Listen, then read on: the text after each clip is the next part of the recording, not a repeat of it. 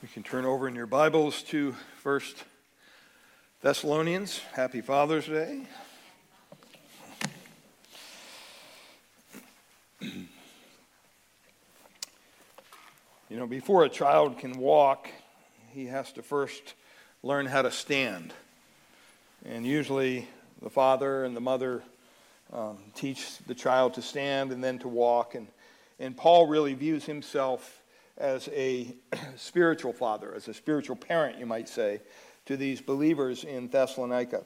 And um, before he had been forced, we know the story, to leave Thessalonica, and, and he's wondering how he could help but uh, have these young believers on his mind continuously. He started the church there, and then he was forced out, and so he was uh, unable to minister to them personally. And um, he was wondering how these young Christians in this brand new church are going to face uh, the trials and the tribulations of life. And in the first two chapters, we've seen in our study of First Thessalonians that Paul explained, first of all, how the church was born and then how it was nurtured, how he and others taught there and spent time there, and as much time as they could anyway. And now he moves on to the next step after birth comes what? Maturity, right? You don't want a baby to be a baby forever. I mean, as cute as they are, uh, or most of them are anyway. Just being honest. but we want those young babies to grow and to mature into adults, and the same thing spiritually, right? Um, and here he deals with the next step in their spiritual walk how the church was to stand, how the church was to stand against the trials and the tribulations of life. If you wanted a key word in chapter 3, it would be the word establish. The word establish, we see it in verse um, uh, 2. It says that he sent Timothy, our brother and co worker, to establish. See it there, and you also see it down further at the end, verse 13, so that he may establish your hearts. And that's a key word in this, this chapter. It has the idea of, of really setting, laying down a foundation. Um, the key thought is found in verse 8 of this chapter when he says, For now we live if, we, if you are standing fast in the Lord. For now we live if you are standing fast in the Lord. Paul explained uh, three ministries that he performed to help these new uh, Christians become fir- firmly established. And so, here in verses 1 through 5 of our text, uh, we're going to read that. And so, I'd ask you to stand in honor of God's word. And, and beginning in verse 1 of chapter 3 of 1 Thessalonians, he says, Therefore, when we could bear it no longer, we were willing to be left behind at Athens alone. And we sent Timothy, our brother, and God's co worker in the gospel of Christ. Here it is to establish and exhort you in your faith, so that no one be moved by these afflictions. For you yourselves know that we are destined for this. For when we were with you, we kept telling you beforehand that we were to suffer affliction just as it has come to pass, and just as you know. For this reason, when I could bear it no longer, I sent to learn about your faith, for fear that somehow the tempter had tempted you, and our labor would be in vain. Father, we ask you to bless this word to our hearts and our minds. In Jesus, we thank you. Amen. Amen. You may be seated. Beginning in verse 17, Paul's narrative changes and he begins this uh, point of dealing with not just their past anymore and not just their conversion, but now how they deal with their faith on an ongoing basis. He begins to narrate how he is sorry that he can't be there with them. And so he shares his heart with these, with these dear people, how, how much he cared about them and how he would uh, come back to them in a moment's notice if he could. And so the first thing we looked at there, if we truly care for one another, this was last week, we will want to be together as the body of Christ. We will want to be together. And we looked at three things there. We said a desire to be together stems from our genuine caring for one another. Do we genuinely care for one another? Secondly, we said our enemy works to hinder our getting together. We know that all too much to be true, right? I mean, the idea that it's easy to get here on a Sunday morning with a family or, or whatever is going on in the, the week previous, it makes it hard to gather as the church. And then, thirdly, the final result of our being together will be an overflowing flowing joy in the presence of our Lord and Jesus at his coming. And that's how he closed off chapter 2. And so we want to move on to chapter 3, and we see here that if we truly care for one another, Paul points out that we will strengthen and encourage one another spiritually when we're together. We will strengthen and encourage one another spiritually when we're together. And I want you to note three things here. The first thing is to see others strengthened and encouraged. How does this happen? In their faith, it's often costly. It costs us something. And he points this out in verses 1 and 2. He says, Therefore, when we could bear it no longer, we thought it best to be left behind at Athens alone. And we sent Timothy, our brother and God's fellow worker in the gospel, to strengthen and encourage you as to your faith. The account in Acts of this situation in Acts uh, 17, it doesn't include all the details of what happened here, but we do learn that Paul first went to Athens alone, while Silas and Timothy remained in Berea. And when Paul and his friends left Thessalonica, they, they went to Berea and they ministered the word. And we know that they had to go because they were kicking them out of the city.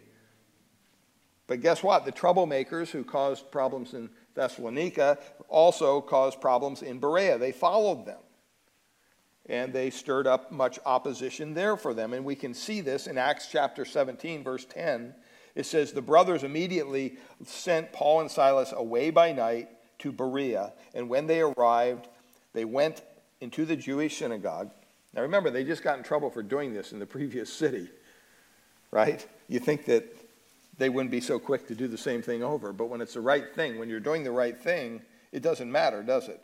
Verse 11 Now these Jews were more noble than those in Thessalonica. They received the word with all eagerness, examining the scriptures daily to see if these things were so. So these, these Jewish people here in Berea really just didn't take the man behind the podium's word for it and nor should you. I don't care who's standing up here. You should have your Bible open. You should be making sure that whoever is teaching is teaching the Word of God and not making up their own message, their own story.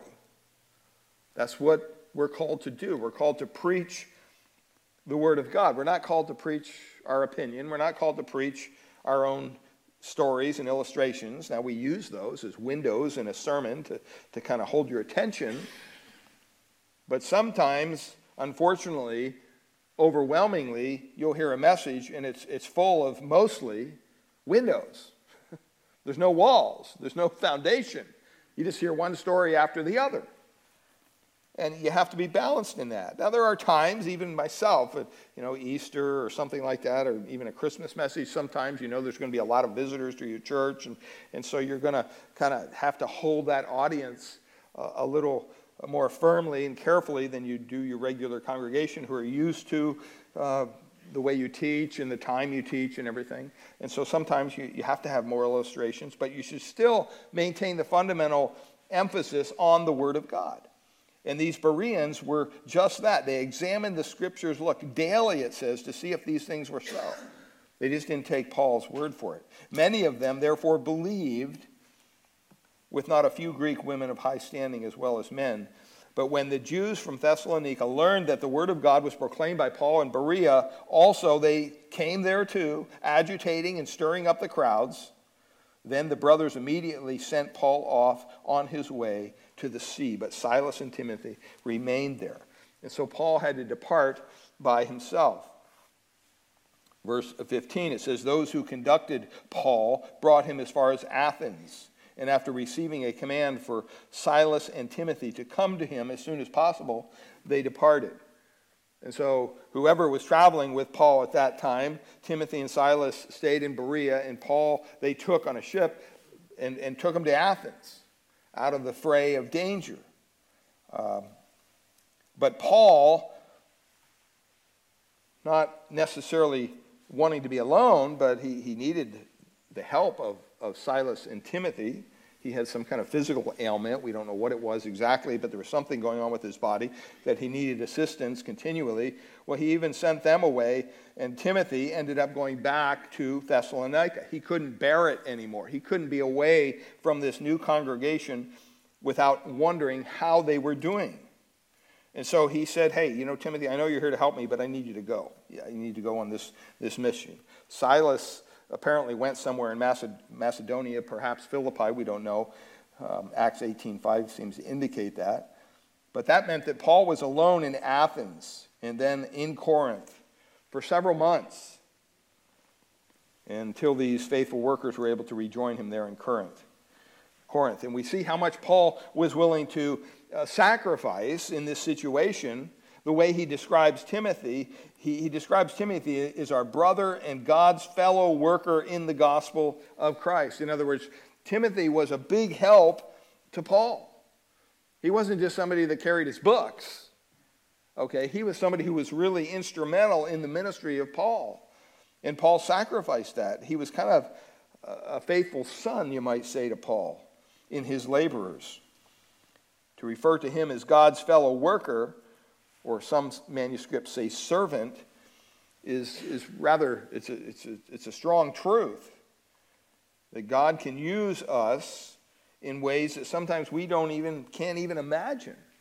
And as painful as it was for Paul to send Timothy on this mission, he did it because he was more concerned for the spiritual well being of the Thessalonians than he was for his own physical well being. And so, showing genuine care for one another means putting others' needs ahead of your own. And sometimes you can see here Paul's heart come out, you know, when he says he could bear it no longer. That, that kind of has the idea of, you know, I can't, I, I can't deal with this any longer. This is, this is beyond my ability to, to function at this point, I need to know how the Thessalonians are doing spiritually. He was concerned for them. You know, it's interesting. Sometimes you get away and you, you go and you visit family, and, you know, I'm always curious well, what's going on in the church? How's the church doing? How are the messages going? How's the music going? How's this going? How's that going? I mean, if, if I could somehow just fly back here on vacation and be here for Sunday, I would do it in a second. Why? Because you miss being part of the body of Christ. Now, yeah, you're going to another church, and that kind of takes the sharpness off it because you get to see what other churches do, which you usually don't aren't able to visit other churches. So when we're out of town, we always end up going to a different church, and, and it's kind of fun to see how the pastor teaches and the music and everything, and you learn and you grow by that. But, you know, I, I would be lying if I said, you know, being away from the ministry God has called you to is easy. It's not. It's just not. Um, I mean, it's good to get away and relax, don't get me wrong, but at the same time, you know, you're concerned. And here he's saying when you strengthen and you encourage others in their faith, sometimes it costs you. Um, secondly, the main area where um, the Thessalonians needed to be strengthened and encouraged, Paul says, really is their faith. He wanted to point out that they needed that in their faith. He said, When we could bear it no longer, we were willing to be left behind. In other words, I'm willing to forsake any help, and I'll be alone in Athens and Corinth as well. I got to send Timothy to you because I know he's a good guy and I know he's going to encourage you and strengthen you. Our brother and God's co worker in the gospel of Christ. And then he tells Timothy basically here this is what he told Timothy I want you to go there, Timothy, and I want you to establish and exhort them in their faith. I don't want you to go and find out what they're having for dinner or where they're living or is everything, are they sick physically. He wasn't concerned about that. He was concerned about their spiritual well being. That word establish there in the verse, verse 2, sterizo, it means to strengthen, it means to support something with a kind of a buttress, um, to establish it, you might say. It's like when you're watching a house being built, they pour a foundation. They don't just pour the concrete in the ground. What do they do? They build a form, right? They, they have wood and, or metal, and they, then they pour the concrete in the form. And then once the concrete is set, once it's established, once it's taken care of, then they can take the form away. And strong faith is a result always of knowing all that God has revealed to us. That's why teaching the Word of God and receiving teaching from the Bible is so important to your Christian growth. You can listen to Christian music, that's wonderful too. But it's not the same, and it's not on the same level as teaching and hearing the Word of God being taught. It's not on the same level as sitting down with your own Bible and reading the Word of God until you become familiar with the text and you get to understand who God is and the character and the nature of God and the attributes that God has. All those things will support you in your Christian growth. And it gives us a, a firm foundation of sound doctrine. And there's a lot of churches today that unfortunately kind of poo poo the idea of teaching doctrine. They say, well, people won't listen to doctrine being taught. They're not interested in doctrine. That's boring. You know, you have to have other things to kind of entertain them.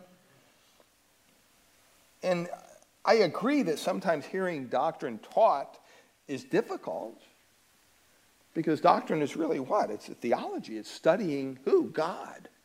As exciting as that can be, sometimes you can study and study and study and you still don't understand it because God's God and we're not. There are some things that He hides from our understanding. And so we have to be okay with that. But the, the, the more we kind of indulge in and partake of the Word of God, hopefully our foundation is being built up.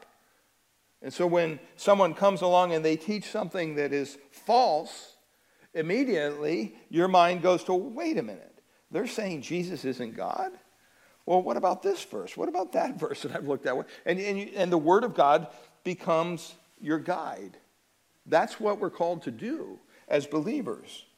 The problem is, a lot of believers today in the churches don't take the time, and they won't take the time, to establish, to make that, that foundation strong because other things have crept in. It's kind of like, you know, yeah, we're, we're, we're pouring the foundation, but you know what? we're not going to put the form up. It just takes too long to build the form. We're just going to slop the, the mud in a, in a, a dirt uh, ditch. Or you may have a foundation, but it's not going to be very strong over a period of time, right? I mean, a foundation should be made up of rebarb and all that kind of stuff, and that requires a form. And so you have to take some time to do that. As a matter of fact, sometimes when they build, I said this last week, I think when they build skyscrapers, it takes longer before the st- building even starts, they're digging down, you know, floors and floors and floors, and they're thinking, what are they doing? Are they, are they digging to China? Where are they going? They're laying the foundation. So then once they start to, after the foundation's laid, what? The building goes up rather quickly because they have something firm to build on, be built on. And that's what our faith is about. So he says he wants them to be established in their faith. He wants Timothy to help them with that, to strengthen them. Um, no faith can be strong without knowledge and understanding of the truth. I mean, you could say you have the strongest faith in the world. If you don't understand the Bible, your faith is useless. If you don't understand the God who saved you, your faith is useless. So we need to take the time to do that. Secondly, he says there that not only establish them, but exhort them. This is an interesting word, parakaleo.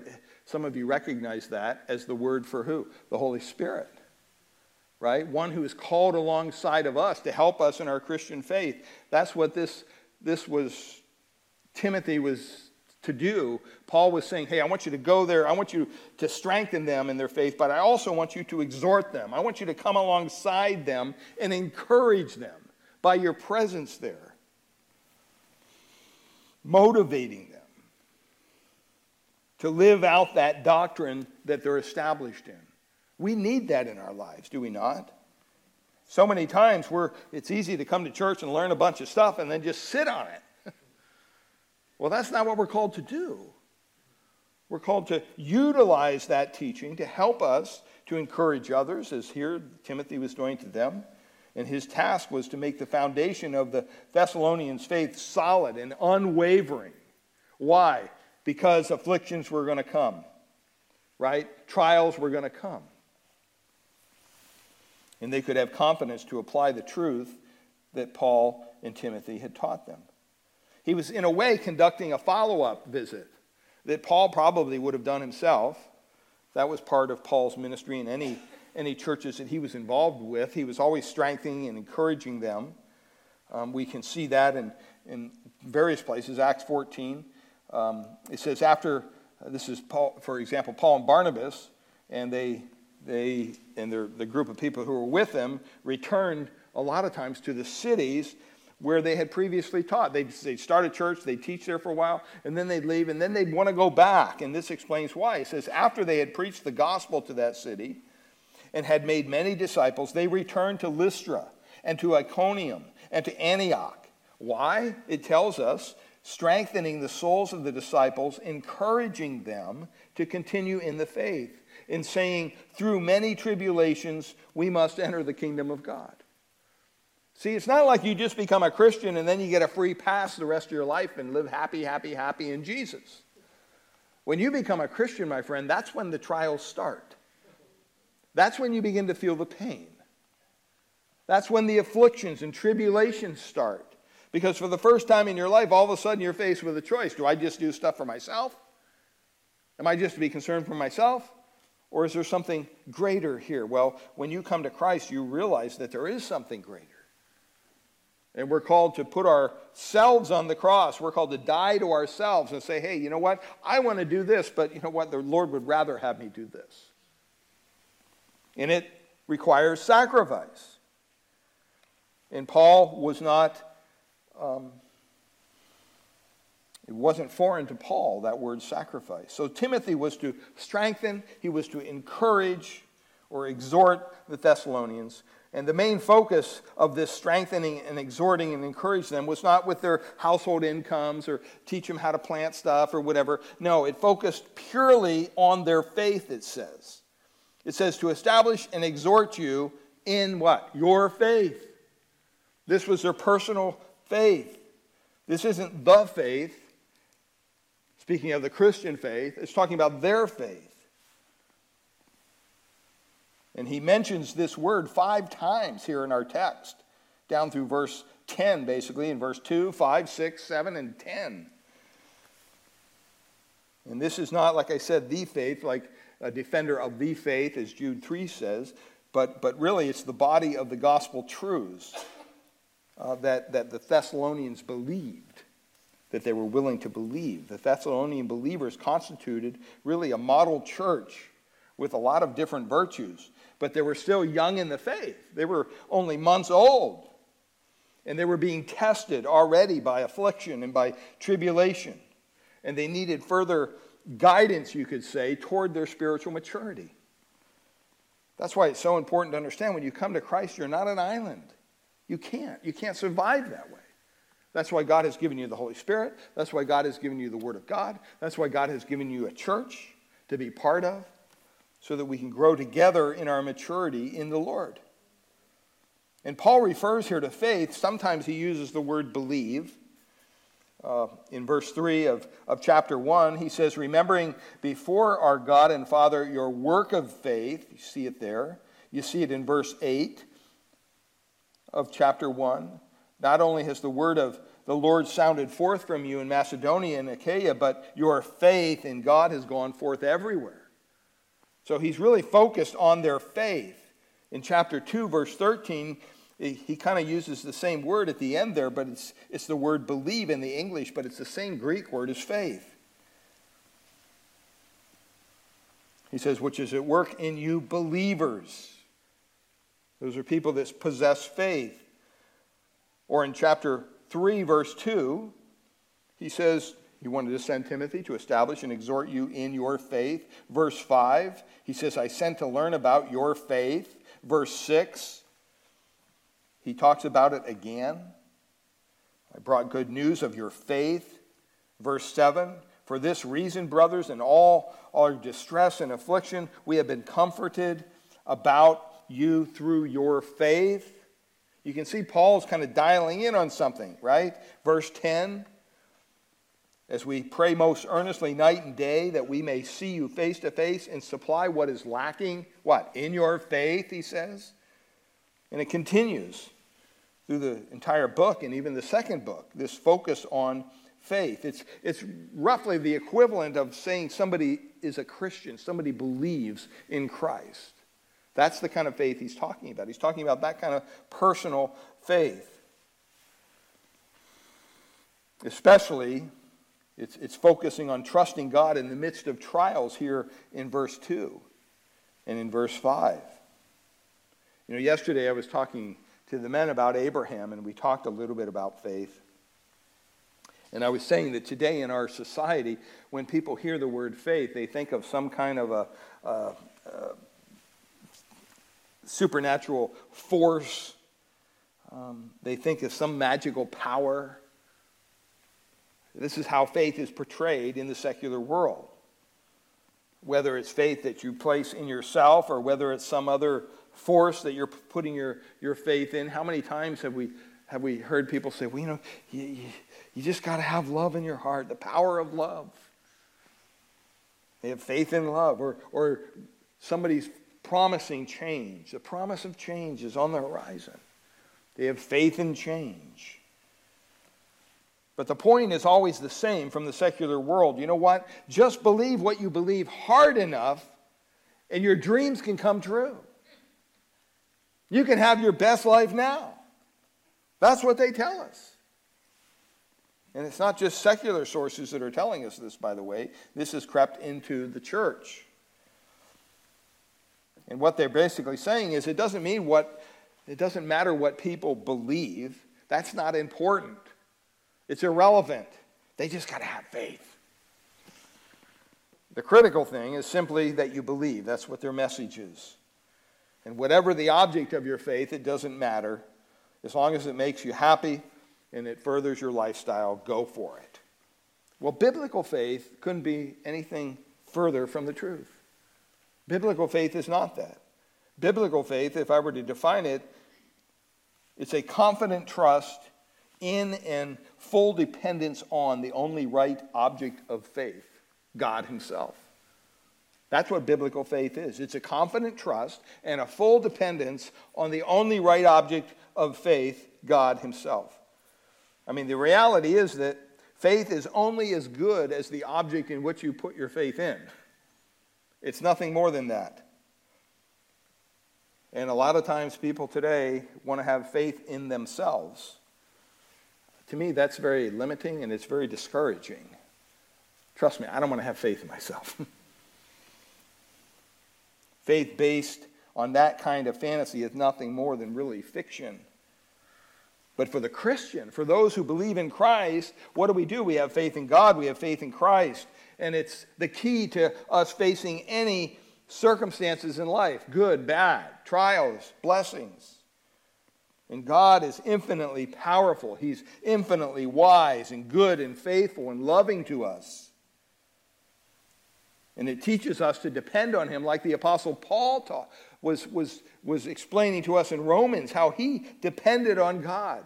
His faith was in God. He says in Romans 8, if God is for us, who can be against us? Amen?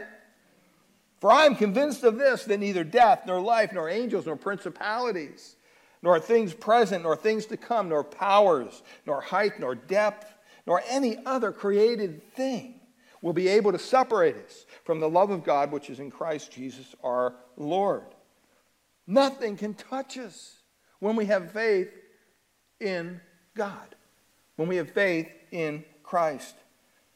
We read in the New Testament in Hebrews chapter 11, it tells us by faith, speaking of those kind of that have walked before us, we could say, they conquered kingdoms. They performed acts of righteousness. They obtained promises. They shut the mouths of lions. They quenched the power of fire. They escaped the edge of the sword. From weakness, they were made strong. They became mighty in war. They put foreign armies to flight. Women even received back their dead by resurrection. This is all by faith. See, when your faith is properly placed in something that deserves your faith, like God, anything is possible. It's through faith these Old Testament saints were able to accomplish all these incredible things we hear about in Sunday school. God was able to use them in an incredible way because they what? They believed in him. They had faith in him. It's important to point out sometimes we put these guys on a pyramid, right? We put them up on a big pedestal and we think, oh, boy, these heroes of the faith. I, I, guarantee you that any of those men of the Old Testament and women who were considered heroes of the faith would not receive such accolades. They would say, it's not us. It's who? It's the God we believe in. We believe in God. He's the one who deserves the credit because their faith was unseen, but it was not blind. God was the source of their power, He was the source of their strength, as He should be ours. He was the focus, He was the object of their faith. And their, their confidence was a trust and full dependence that was placed solely in Him. That's why we say we, we have faith, we have trust in Christ, and what? Christ alone, period. Don't add anything to it. Void of the right object, faith is nothing more than wishful thinking. You could have all the faith you could want in something, but unless it's God, it's not going to help you. It's pitiful, it's powerless. But when it's placed in God, faith is the essence for our salvation and the heart of the Christian life. And faith is never something that's um, underdefined in the Word of God. It's rather just trusting in the truth of God about Jesus Christ as revealed in His Word. Romans 10:17, Paul says that faith comes from what? From hearing, and hearing by the word of Christ. He adds in Romans 14:23, whatever is not from faith as a believer is what? Is sin is sin. Hebrews 11:6 says, "And without faith it is impossible to please him. For he who comes to God must believe that he is and that he is a rewarder of those who seek him." So, ongoing faith in God and the promises of His Word, especially centered on the work and person of Jesus Christ, is essential for us. Don't believe the world that says, oh, you can believe whatever you want. No, you can't. Well, you can, but you're going you're going to reap the consequences. So, others strengthened and encouraged in their faith is often costly. The main area in which we need strength and encouragement is our faith. But then, thirdly, here we see in verses 3 to 5, there's a hindrance. it's not so easy just to be strengthened and encouraged in our faith, is it? If it was easy, we'd always be doing it and we'd always be encouraged and we'd always be strong. But that's not the case. We live in a fallen world that's tainted by sin. And Paul says, you know what? The main hindrance to being strengthened and encouraged to our faith are trials. Trials. Tribulations. And look at what he says in verse 3. He says that no one, we want you to be strong, we want you to be be encouraged in your faith, so that no one be moved by these afflictions. So he's guaranteeing them that they will have issues. I mean, tell that to the Word of Faith evangelists on television that says, oh no, I, I don't have any problems because I'm, I'm a Christian and I, I don't have any tribulation. I don't have any financial problems. I don't have any, nothing. That's a lie. It's funny, all these faith healers, the older they get, the thicker their glasses get. You ever wonder? I, yeah, I just want to say, why don't you just heal yourself? You're healing everybody else, just heal your eyes. I mean, Jesus did that. He healed people. But Paul sent Timothy to strengthen and encourage them in their faith. And he says that no one would be moved by these afflictions. He says, For you yourselves know that we are destined for this. That we are destined for this. When he says they are moved, saino in the original language there, it means to be shaken or unsettled. Um, agitated is a good word, or disturbed he doesn't want them to be disturbed in their faith. He wants them to be strengthened and encouraged. But you know what? Afflictions sometimes agitate us. At least they do me.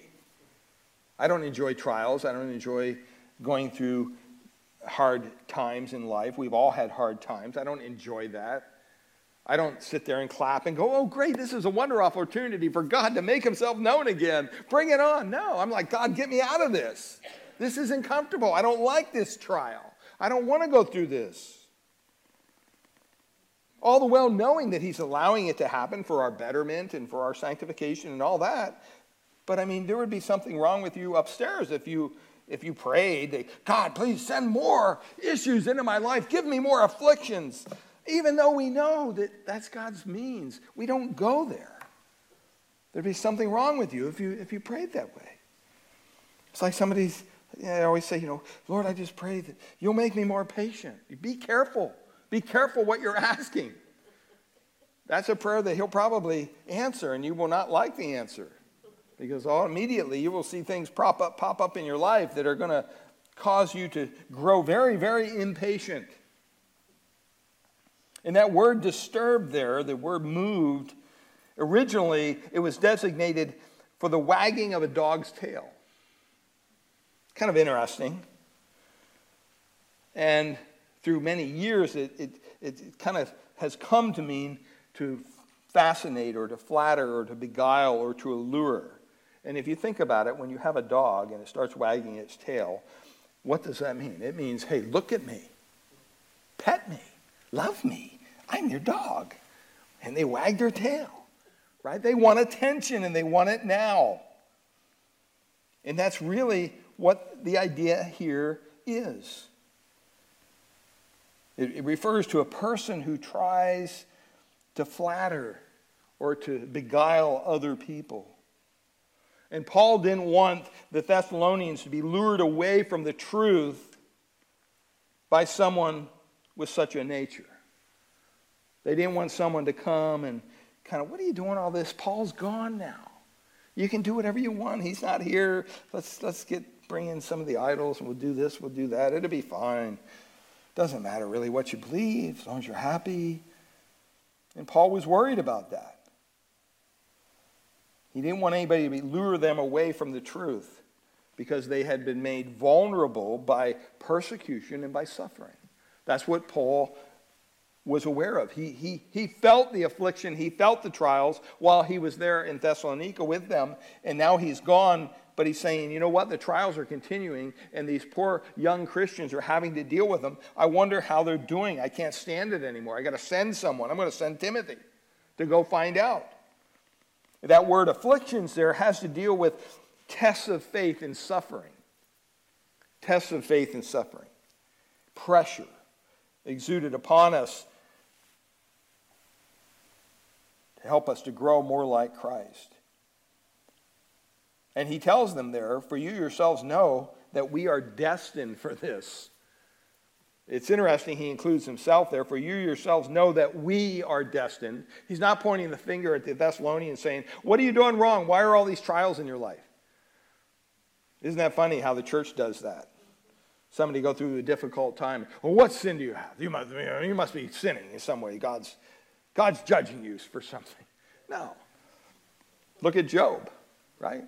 He was a righteous man. Look what happened to him. I mean, we'd lose our mind if that happened to us.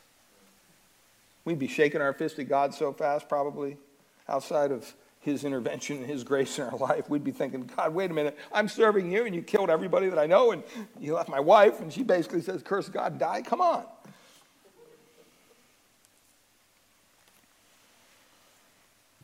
So he concludes himself in this. He refers to both the Thessalonians and Paul. Later on in 2 Timothy chapter 3 verse 12, Paul exhorted Timothy. He says, "Indeed, all who desire to live godly in Christ Jesus, listen, will be persecuted. Not may, not might. he says they will be persecuted, Timothy. If you desire to live a godly life in Christ Jesus, you will be persecuted for your faith.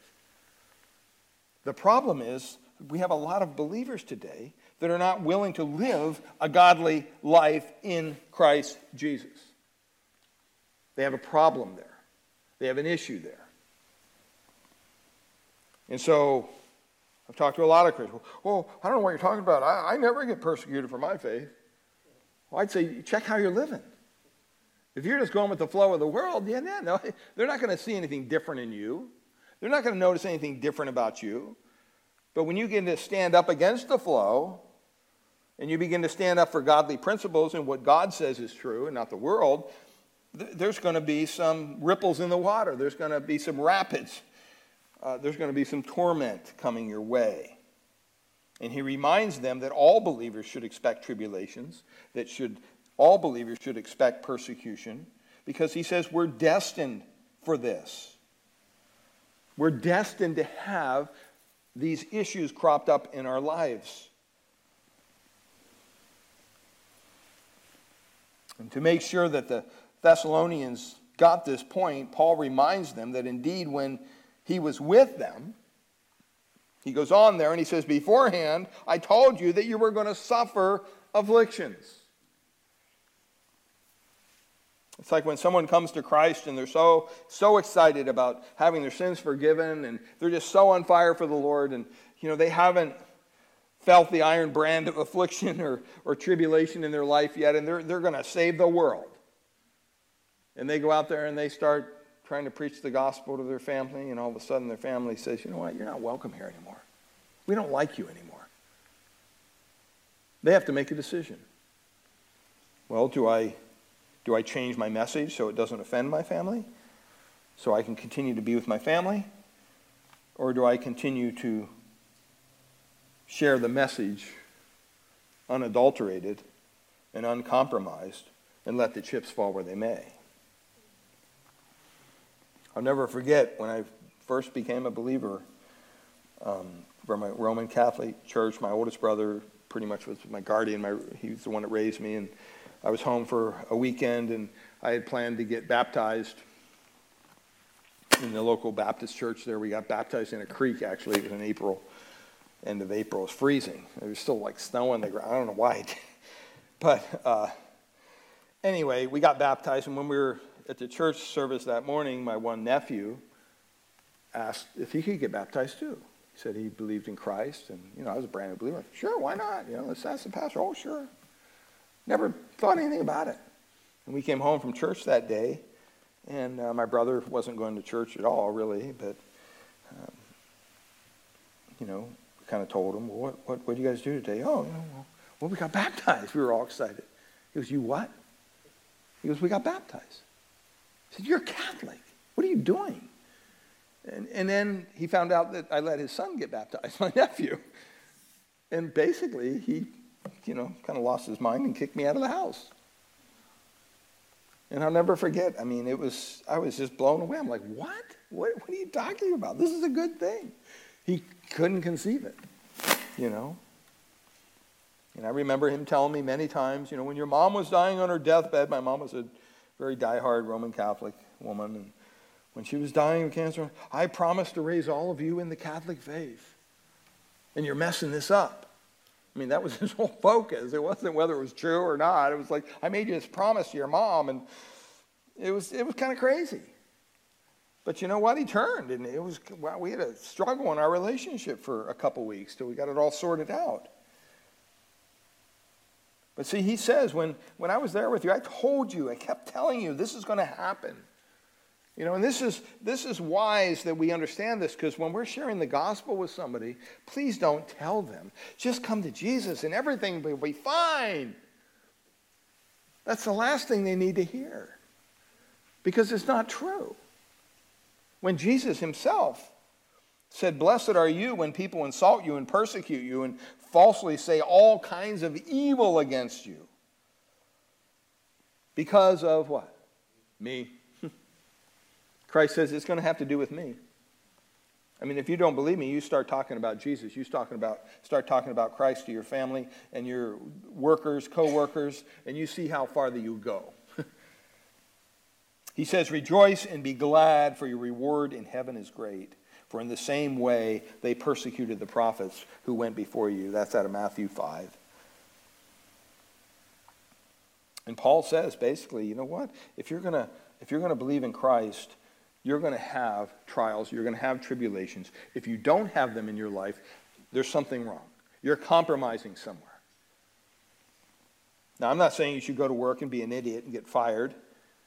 You know, stand at the water cooler with your King James Bible on a platform and preach to everybody. I mean, you have to be what?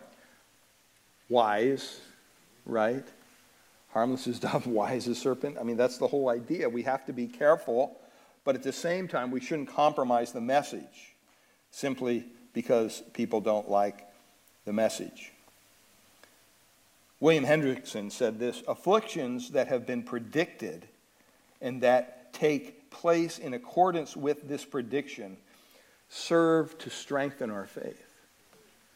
In other words, when someone comes to Christ and you begin to be honest with them and say, you know what, this isn't going to be easy for you. You're going to have some trials, you're going to have some tribulations in your faith, but God is going to be there with you. He'll get you, he'll walk with you through the trials and through the, the fire and through the tribulation and the flood and everything else that comes your way.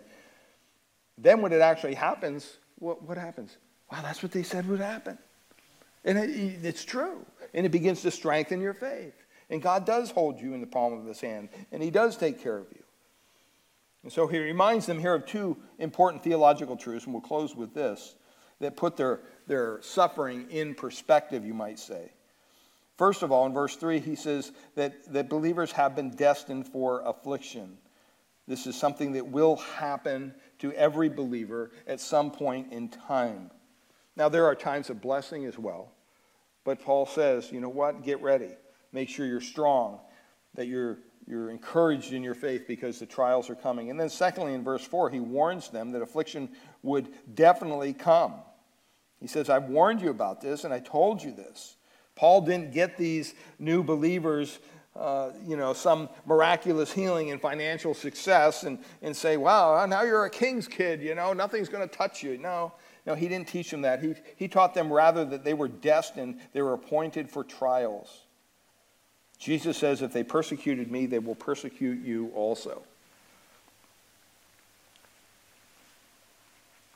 In John chapter 16, verse 33, it says, These things, Jesus said, I've spoken to you so that in me, those who are in Christ, you may have peace. In the world, you will have what? Tribulation. But take courage. And this is the encouragement, right? I have overcome the world. You know, we, we serve a victorious Savior, and our foe has been defeated. And that's why God wants us to be encouraged. That's why God wants us to be strengthened. And then the, the last verse here in verse 5, he says, For this reason, when I could bear it no longer, he restates what he said earlier. This is how much frustration was in his heart. He says, I sent to learn about your faith for fear that somehow the tempter had tempted you and our labor would be in vain. He wanted to make sure that they knew that there were temptations out there. And basically, the tempter, Satan himself, the devil, uses three basic approaches. His first approach, his first assault, is to prevent people from believing in Christ. He'll do anything he can to prevent you from believing solely in the Lord Jesus Christ for your salvation. In 2 Corinthians 4 4, Paul says this In their case, the God of this world has what? Has blinded the minds of the unbelievers to keep them from seeing the light of the gospel of the glory of Christ, who is the image of, uh, image of God. And so, in some cases, people have been blinded by the enemy from seeing the truth. And that's why when we're out there evangelizing and we're sharing the, the, the gospel with people, we don't need to take this personally. Sometimes there are people who will not believe in Christ. Well, their eyes have been blinded by the enemy. We need to pray that God would remove the scales from their eyes that they could see the truth. So he prevents them from believing. Secondly, if he can't do that, he wants to destroy someone's initial interest in the gospel. He wants to kind of lead them down a side path once they hear the gospel. It says in Matthew chapter 13, he uses this as an illustration. In verse 20, he says, As for what was sown on rocky ground, this is the one who hears the word of God and immediately receives it with joy. Yet, he has no root in himself. That goes back to the foundation that I was talking about. But endures for a while, and when tribulation and persecution arises on account of the word, immediately, it says, he what? Falls away. He falls away. So, kind of like a fair weather believer, when everything's going great, hey, Jesus is my king. But then when the wheels fall off the cart, oh, wait a minute, I, I, better find another God. Something, this, something is wrong with this faith. And if he can't stop them from embracing the gospel, Satan strives, is thirdly, to weaken the faith of those who do believe. 2 Corinthians 11:3 Paul writes, "But I am afraid that as the serpent deceived Eve by his craftiness, your minds will be led away from the simplicity and purity of devotion to Christ. As believers, that's our danger. That somehow we could be led down a path, we could be led away from the simplicity and the purity of devotion to Christ through God's Word. Don't make it more than what it is. Coming to Christ, believing in Christ, is not rocket science. It's very simple. It, it, has an understanding that I am a sinner. I have no hope in myself to save myself. I'm not going to put my hope in a church to save me because all the churches are messed up. I'm not going to put my hope in a pope or a pastor to save me because they can't. There's only one individual who has paid the price for your salvation, incomplete, has satisfied God, and God has shown us as much by raising him on the third day, and that is the Lord Jesus Christ. And so he says, if you want to be saved, it's not difficult. You just need to give it up to Christ. You need to come to Christ. Drop the pride and all that and say, yeah, you know what? I am a sinner. I do have issues in my life, and I'm tired of carrying them around. And I want to come to Christ and, and, and, and just unload them on Him. And Jesus says, Bring them on. That's why I'm here.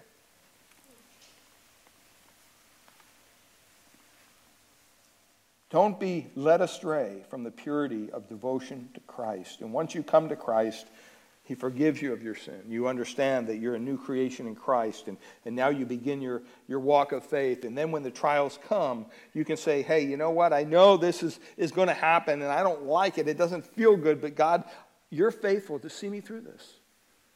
And when He does, you praise Him. And so here we see this, this pastor's heart of Paul. He was willing to give up everything personally just to find out how they were doing. I mean, how many times, if we see a, a, brother or sister going through trials, how many times do we even care enough to come alongside of them? To strengthen them, to encourage them in their faith? Or do we just say, ah, it's not my problem. I don't want to get involved in that? We have to be careful. As Christians, we're encouraged in 1 Peter 5 7 to cast all of our anxiety, all of our cares on Him, on Christ. Why? Because He cares for you. He cares for you. The Lord has put us into His family where we should care for one another. And if we truly care for one another, we will want to be together. We will want to strengthen one another. We will want to encourage one another spiritually. Father, we thank you for your word this morning. We pray that the lesson from the Apostle Paul would work its way deep into our hearts and our minds. We wouldn't walk out of this building unchanged. Lord, there's all of us need some element of change here today because none of us do this perfectly. Some of You who gathered here today may not know Christ as your Lord and Savior. You may never have trusted Him. You may never have heard the concept of being a sinner, and that simply means you're not, you're not living up to God's expectation. You're not doing what pleases God. And someone has to pay for that sin. And the good news is that Christ already paid your debt. He already paid for your sin. You simply need to cry out to Him and ask Him to save you. Lord, be merciful to me, a sinner. You acknowledge your sin before a holy God and you turn to the Savior. That's what salvation is. That's what He desires you to do. So if you haven't trusted Christ, I encourage you, talk to someone or talk to God more importantly and say, Lord, save me. Explain this to the Lord. He, will hear you. He'll hear, hear that prayer of faith. And for us believers, I pray that we wouldn't grow weary in, in well doing, but we would um, take the encouragement and the strength that the scriptures offer us and pass that on to others who maybe are a little down, downtrodden on their walk of faith. And we can come alongside of them and encourage them and build them up. Help us not to give up on the institution of the church. This is what you've given us to support us in our Christian growth and our Christian walk, along with the Holy Spirit and His Word. And so, Lord, we pray today that you would just bless this word to our hearts. I pray for our fellowship time across the way. You would bless the food to our bodies and allow our conversations to be honored to you and sweet. We thank you. We praise you in Jesus' precious name. All God's people said, Amen. Amen. Let's